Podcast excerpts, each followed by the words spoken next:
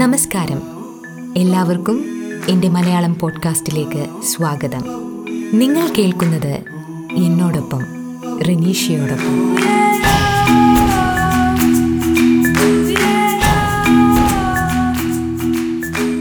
രാവിലെ ഒരു കപ്പ് ചൂടുള്ള ചായയും അതിനോടൊപ്പം അന്നത്തെ പത്രവും വായിക്കുക എന്നുള്ളത് പ്രത്യേകിച്ച് മലയാളികൾക്ക് ഒഴിച്ചുകൂടാൻ പറ്റാത്തൊരു കാര്യമാണല്ലേ.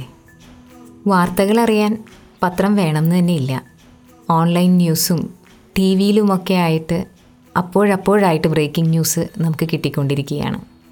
എന്നാലും മലയാളികൾക്ക് രാവിലെ ആ ചൂട് ചായയോടൊപ്പം പത്രം വായിക്കുമ്പോൾ കിട്ടുന്ന ആ ഒരു സംതൃപ്തി ഉണ്ടല്ലോ, അത് ഈ പറഞ്ഞ ഓൺലൈൻ ന്യൂസിനോ ടി വി ചാനലുകൾക്കോ ഒന്നും കൊടുക്കാൻ കഴിയുകയില്ല. നമ്മളിത്ര ആവേശത്തോടെ പത്രം വായിക്കുമെങ്കിലും മിക്കവാറും വാർത്തകളൊക്കെ നമ്മളെ വല്ലാതെ വ്യാകുലപ്പെടുത്തുന്നവയാണ്. എന്നാൽ അവയ്ക്കിടയിലും നമുക്ക് ചില നല്ല വാർത്തകൾ, വളരെ പോസിറ്റീവായിട്ട് നമ്മെ ചിന്തിക്കുവാൻ പ്രേരിപ്പിക്കുന്ന വാർത്തകളൊക്കെ കാണുവാൻ കഴിയാറുണ്ട്. അത്തരം വാർത്തകളെ ചേർത്ത് വെച്ചുകൊണ്ട് ഞാനിന്നൊരു പുതിയ സെഗ്മെൻറ്റ് തുടങ്ങുകയാണ്. നല്ല വിശേഷങ്ങൾ, അതാണെൻ്റെ ഈ സെഗ്മെൻറ്റിൻ്റെ പേര്. ഒരു ആഴ്ചയിലെ നല്ല വിശേഷങ്ങൾ കൂട്ടിച്ചേർത്ത് ഒരു എപ്പിസോഡ് ചെയ്യുക എന്നതാണ് ഇതിൻ്റെ ഉദ്ദേശം. എല്ലാ ആഴ്ചയിലും ഓരോന്ന് ചെയ്യണമെന്നാണ് ഞാൻ വിചാരിക്കുന്നത്. ഈ വാർത്തകളിൽ പലതും നിങ്ങൾ വായിച്ചിട്ടുള്ളവയായിരിക്കാം, എങ്കിലും ആ നന്മയുടെ വിശേഷങ്ങൾ, നമ്മളെ പോസിറ്റീവായിട്ട് ചിന്തിക്കുവാൻ പ്രേരിപ്പിക്കുന്ന ആ വാർത്തകൾ ഞാനിവിടെ എൻ്റെ ഈ സെഗ്മെൻറ്റിലൂടെ നിങ്ങൾക്കായി പങ്കുവയ്ക്കുകയാണ്. അപ്പോൾ നല്ല വിശേഷങ്ങളിലേക്ക് കടക്കാം. കഴിഞ്ഞ ആഴ്ച ഞാൻ വായിച്ച പത്രവാർത്തകളിൽ എൻ്റെ മനസ്സിൽ ഉടക്കി നിന്ന ഒന്നാണ് ലീല അന്തർജനത്തെ പറ്റിയുള്ള വാർത്ത. സ്വന്തം മകൻ്റെ സുരക്ഷ ഒരുക്കുന്നതോടൊപ്പം ഭിന്നശേഷിക്കാരായ അനേകം മക്കൾക്കും അവരുടെ രക്ഷിതാക്കൾക്കും താങ്ങായി തീർന്നിരിക്കുകയാണ് ലീല അന്തർജനം. ആ അമ്മ എങ്ങനെയാണ് ഇവർക്ക് താങ്ങായി തീർന്നതെന്നല്ലേ. ആ അമ്മയ്ക്ക് 5 മക്കളായിരുന്നു ഉണ്ടായിരുന്നത്. 5 പേരും ഭിന്നശേഷിക്കാരായിരുന്നു. ഇതിൽ 4 മക്കൾ പല കാലഘട്ടങ്ങളിലായിട്ട് മരിച്ചുപോയി. 3 വർഷം മുമ്പ് ഭർത്താവ് മരിച്ചു. ഇതോടുകൂടി തൻ്റെ കുഞ്ഞിൻ്റെ ഭാവി ജീവിതം എങ്ങനെ സുരക്ഷിതമാക്കാമെന്ന് അമ്മ ആലോചിച്ചു. അങ്ങനെ അമ്മയുടെ പേരിലുള്ള 71 സെൻറ്റ് സ്ഥലം അങ്കമാലി സേവാഭാരതിക്ക് അമ്മ എഴുതി കൊടുക്കുകയാണ്. അത് 3.5 കോടിയോളം രൂപ വിലമതിക്കുന്ന സ്ഥലമാണ്. പക്ഷെ ഇത് കൊടുക്കുമ്പോൾ അമ്മ ഒരു നിബന്ധന വെച്ചിരുന്നു. തൻ്റെ മകനെ പോലെയുള്ള മറ്റുള്ളവർക്കും ആശ്രയമാകുന്ന ഒരു കേന്ദ്രം അവിടെ തുടങ്ങണമെന്നായിരുന്നു ആ കണ്ടീഷൻ. അങ്ങനെ ഈ വരുന്ന നവംബർ മാസത്തിൽ ആ കേന്ദ്രത്തിൻ്റെ ആദ്യഘട്ടം പൂർത്തിയാകും. 33 വയസ്സുള്ള മകനാണ് ആ അമ്മയ്ക്കുള്ളത്. പക്ഷെ പരസഹായമില്ലാതെ ആ മകന് ജീവിക്കാൻ സാധിക്കില്ല. അപ്പോൾ ആദ്യഘട്ടത്തിൽ ആ അമ്മയോടും മകനോടുമൊപ്പം 30 പേർക്ക് അവരുടെ രക്ഷിതാക്കളുടെ കൂടെ അവിടെ താമസിക്കാനുള്ള സൗകര്യമാണ് ഉണ്ടാക്കിയിരിക്കുന്നത്. തൻ്റെ മകൻ്റെ ഭാവി സുരക്ഷിതമാക്കുന്നതോടൊപ്പം മറ്റു കുട്ടികൾക്കു കൂടി, തൻ്റെ മകൻ അനുഭവിക്കുന്ന അതേ ബുദ്ധിമുട്ടുകളുള്ള കുട്ടികൾക്കു കൂടി ആശ്രയമാകുക എന്നുള്ളൊരു വലിയൊരു കാര്യമാണ് ആ അമ്മ ചെയ്തിരിക്കുന്നതല്ലേ.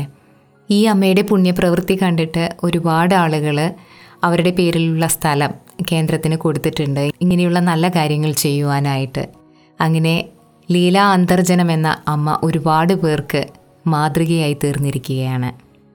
അടുത്തതായി 17 വർഷം വൈദ്യുതി വെളിച്ചത്തിനായി കാത്തിരുന്ന ഗ്രീഷ്മയുടെയും രേഷ്മയുടെയും അവരുടെ അമ്മ രോഹിണി കൃഷ്ണൻ്റെയും കഥയാണ്. ഇന്നത്തെ കാലത്ത് വൈദ്യുതി ഇല്ലാത്ത വീട് എന്ന് പറയുന്നത് നമുക്കാർക്കും ചിന്തിക്കാൻ പറ്റാത്തൊരു കാര്യമാണല്ലേ. എന്നാൽ ഇവർ 17 നീണ്ട വർഷങ്ങളാണ് കാത്തിരുന്നത് വൈദ്യുതിക്ക് വേണ്ടിയിട്ട്. തമ്മനം ശാന്തിപുരം കോളനിയിലാണ് ഇവർ താമസിക്കുന്നത്. ഇവരുടെ വീട് പണി കഴിഞ്ഞ് വൈദ്യുതിക്ക് വേണ്ടി ഇവർ അപേക്ഷിച്ചു. എന്നാൽ പല രേഖകളും ഇവർക്ക് ഹാജരാക്കാൻ പറ്റിയില്ല. അങ്ങനെ വൈദ്യുതി കിട്ടിയില്ല. പിന്നീട് ഈ വയറിംഗ് എല്ലാം എലി കടിച്ചു നശിപ്പിച്ചു. 5 വർഷം മുമ്പ് വീണ്ടും അവർ വയറിംഗ് നടത്തി. എന്നിട്ട് ഇവർക്ക് വൈദ്യുതി കിട്ടിയില്ല. ഈ ഓൺലൈൻ ക്ലാസ് തുടങ്ങിയതോടെ കുട്ടികൾക്ക് പഠിക്കാനായിട്ട് TV കൊണ്ടുവന്ന് അവരുടെ സ്കൂളിൽ നിന്ന് കൊടുത്തു. പക്ഷേ വൈദ്യുതിയില്ലാത്ത വീട്ടിലെങ്ങനെ TV യിൽ കൂടെ അവർ ക്ലാസ് അറ്റൻഡ് ചെയ്യുമല്ലേ. അങ്ങനെയാണ് അവിടെയുള്ള സന്നദ്ധ പ്രവർത്തകർ ഇവരുടെ ഈ ഒരു ബുദ്ധിമുട്ട് അധികൃതരുടെ മുന്നിലെത്തിക്കുകയും അങ്ങനെ അവർക്ക് വൈദ്യുതി വെളിച്ചം ലഭിക്കുകയും ചെയ്തത്. ഈ ഒരു സന്തോഷത്തിൽ +1കാരിയായ രേഷ്മ പറഞ്ഞത് ഇങ്ങനെയാണ്: മെഴുകുതിരി കത്തിച്ചും റോഡിലെ വൈദ്യുതി വെളിച്ചത്തിലൊക്കെയാണ് താൻ പഠിച്ചിരുന്നത്. ഇനി വീട്ടിലെ വെളിച്ചത്തിൽ പഠിക്കാമല്ലോ എന്നാണ്. രേഷ്മയ്ക്ക് പഠിക്കാനായിട്ട് വൈദ്യുതി വെളിച്ചം കിട്ടിയെങ്കിലും ടി വിയിൽ ക്ലാസ് കാണാനായിട്ട് ഇപ്പോഴും കഴിഞ്ഞിട്ടില്ല, കേബിൾ കണക്ഷൻ ഇല്ല. അതുകൊണ്ട് അതുകൂടി എത്തിച്ചു കൊടുക്കുവാനുള്ള ശ്രമത്തിലാണ് അവിടെയുള്ള സാമൂഹിക പ്രവർത്തകർ. ഈ ന്യൂസ് കേട്ട് കഴിയുമ്പോൾ നമ്മിൽ ചിലർക്കെങ്കിലും തോന്നാം, ഈ മെഴുകുതിരി കത്തിച്ചും റോഡിലെ വൈദ്യുതി വെളിച്ചത്തിലൊക്കെ ഇരുന്ന് പഠിക്കേണ്ടി വരുന്ന കുട്ടികളുണ്ടോ എന്നുള്ളത്. കാരണം നമ്മുടെ പരിചയത്തിലുള്ള കുട്ടികൾ, നമ്മുടെ ചുറ്റുപാടുമുള്ള കുട്ടികളൊക്കെ ഇന്ന് ഇൻ്റർനെറ്റിനെ പറ്റിയും ഡാറ്റ സ്പീഡിനെ പറ്റിയും അല്ലെങ്കിൽ സോഷ്യൽ മീഡിയയിലെ വാട്സപ്പ്, ഇൻസ്റ്റ ഇതിനെയൊക്കെ പറ്റി സംസാരിക്കുന്ന കുട്ടികളാണ്. നമ്മളൊക്കെ സിനിമകളിൽ മാത്രമാണ് ഇങ്ങനെയുള്ള മെഴുകുതിരി കത്തിച്ചും റോഡിലെ വൈദ്യുതി വെളിച്ചത്തിലൊക്കെ ഇരുന്ന് പഠിക്കുന്ന കാഴ്ചകൾ കണ്ടിട്ടുള്ളത്.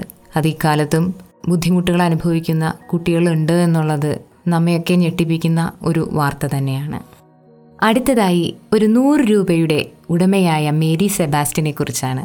ചെല്ലാനത്ത് കടൽ കയറി ദുരിതം അനുഭവിക്കുന്നവർക്ക് വേണ്ടി ഭക്ഷണപ്പൊതി പൊതിഞ്ഞു കൊടുത്തപ്പോൾ അതിൽ 100 രൂപ വെച്ച് കൊടുത്ത് വലിയൊരു മനസ്സ് കാണിച്ചിരിക്കുകയാണ് മേരി സെബാസ്റ്റ്യൻ. മേരി സെബാസ്റ്റ്യൻ ഒരു കാറ്ററിംഗ് ജീവനക്കാരിയാണ്. ഭർത്താവ് ഒരു മരപ്പണിക്കാരനാണ്. ഈ കോവിഡ് കാലഘട്ടത്തിൽ രണ്ടുപേർക്കും ജോലിയില്ലാതായി. ഇവർക്ക് തൊഴിലുറപ്പ് പദ്ധതിയുടെ ഭാഗമായിട്ട് ജോലി ലഭിച്ചു. അതിൽ നിന്ന് കിട്ടിയ പണത്തിൽ നിന്ന് ഒരു തുക മിച്ചം വെച്ചിട്ടാണ് അവർ ഈ ഭക്ഷണപ്പൊതിയിൽ 100 രൂപ ആരും അറിയാതെ പൊതിഞ്ഞു വെച്ചത്. ഈ ഭക്ഷണപ്പൊതി ചെല്ലാനത്ത് കടൽ കയറി ദുരിതമനുഭവിക്കുന്നവർക്ക് വേണ്ടി കൊടുത്തപ്പോൾ അതൊരു പോലീസുകാരനാണ് കിട്ടിയത്. അദ്ദേഹം അത് തുറന്നു നോക്കിയപ്പോൾ 100 രൂപ അവിടെയുള്ള ഇൻസ്പെക്ടറെ അറിയിക്കുകയും അദ്ദേഹമാണ് ഇത് പുറം ലോകത്തെത്തിക്കുകയും ചെയ്തത്. ഇത് ന്യൂസ് ആയതോടുകൂടി മേരി സെബാസ്റ്റ്യനോട് ഇതിനെപ്പറ്റി ചോദിച്ചപ്പോൾ അവർ പറഞ്ഞൊരു കാര്യമുണ്ട്. ഒരുപാട് കഷ്ടപ്പെടുന്നവരാണ് ചെല്ലാനത്തുള്ളവർ. എല്ലാ ദിവസവും അവരുടെ ന്യൂസ് വായിക്കുമ്പോൾ എൻ്റെ കണ്ണ് നിറയാറുണ്ട്. ഈ ഒരു 100 രൂപ കൊണ്ട് അവർക്ക് അല്പം ചായപ്പൊടിയും പഞ്ചസാരയും വാങ്ങിച്ച് ചായയെങ്കിലും ഇട്ട് കുടിക്കാമല്ലോ എന്നാണ്. ഇല്ലായ്മയിൽ നിന്ന് മറ്റുള്ളവരെ സഹായിക്കാനുള്ള മേരി സെബാസ്റ്റ്യൻ്റെ മനസ്സ്, അത് ഈ ലോകത്ത് ഇന്ന് എത്രമാത്രം പേർക്ക് ഉണ്ട് എന്നുള്ളതൊരു ചോദ്യചിഹ്നം തന്നെയാണ്. കോവിഡ് വന്നതോടുകൂടി പലരുടെയും ജീവിതം കഷ്ടത്തിലായിരിക്കുകയാണല്ലേ. ജോലി നഷ്ടപ്പെട്ടു, എങ്ങനെയാണ് ഇനി ജീവിതം മുന്നോട്ട് കൊണ്ടുപോവുക എന്നുള്ളൊരു ചോദ്യം എല്ലാവരുടെ ഇടയിലുണ്ട്. കോവിഡ് അല്ല, എന്തു വന്നാലും ജീവിതമല്ലേ, അങ്ങനെ തോറ്റു പിന്മാറാൻ പറ്റുമോ എന്നൊരു ചോദ്യവുമായി ഈ ഒരു പ്രതിസന്ധിയെ അതിജീവിച്ച രാജീവ് ബാഹുലയ മാരാരെക്കുറിച്ചുള്ള ഒരു ന്യൂസ് കഴിഞ്ഞ ആഴ്ചയിലെ പത്രത്തിലുണ്ടായിരുന്നു.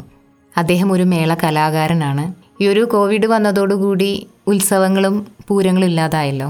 അതോടുകൂടി അദ്ദേഹത്തിൻ്റെ ജോലിയും ഇല്ലാതായി. അദ്ദേഹം പക്ഷേ ഇതിനെ നേരിട്ടത് സ്വന്തം വീട്ടിൽ ഫൈറ്റർ ഫിഷിനെയും ഗപ്പിയെയും എല്ലാം വളർത്തി അതിനെ വിറ്റാണ്. സഹായത്തിനായിട്ട് അദ്ദേഹത്തിൻ്റെ ഭാര്യയും 2 മക്കളുണ്ട്. കോവിഡ് അല്ല, എന്തു വന്നാലും തോറ്റു പിന്മാറാതെ മുന്നോട്ട് തന്നെ എന്നുള്ളൊരു സന്ദേശം നമുക്ക് നൽകുന്നൊരു ന്യൂസായിരുന്നു അത്. ഞാൻ ഈ എപ്പിസോഡിൻ്റെ തുടക്കത്തിൽ പറഞ്ഞതുപോലെ നന്മ നിറഞ്ഞ, നമ്മുടെ മനസ്സിനെയെല്ലാം പോസിറ്റീവ് ആക്കുവാൻ കഴിയുന്ന കുറച്ച് വിശേഷങ്ങളാണ് ഞാൻ ഈ ഒരു എപ്പിസോഡിൽ പങ്കുവച്ചത്. ഈ ഒരു എപ്പിസോഡ് കേട്ട് കഴിയുമ്പോൾ നിങ്ങളുടെ മനസ്സിൽ ഒരല്പം സന്തോഷം കിട്ടുന്നുണ്ടെങ്കിൽ അതുതന്നെയാണ് നല്ല വിശേഷങ്ങൾ എന്ന് പറയുന്ന ഈ സെഗ്മെൻറ്റിൻ്റെ ഉദ്ദേശവും. അപ്പോൾ നല്ല വിശേഷങ്ങളുമായി അടുത്ത എപ്പിസോഡിൽ കണ്ടുമുട്ടാം. നിങ്ങളോടൊപ്പം റെനീഷ്യ.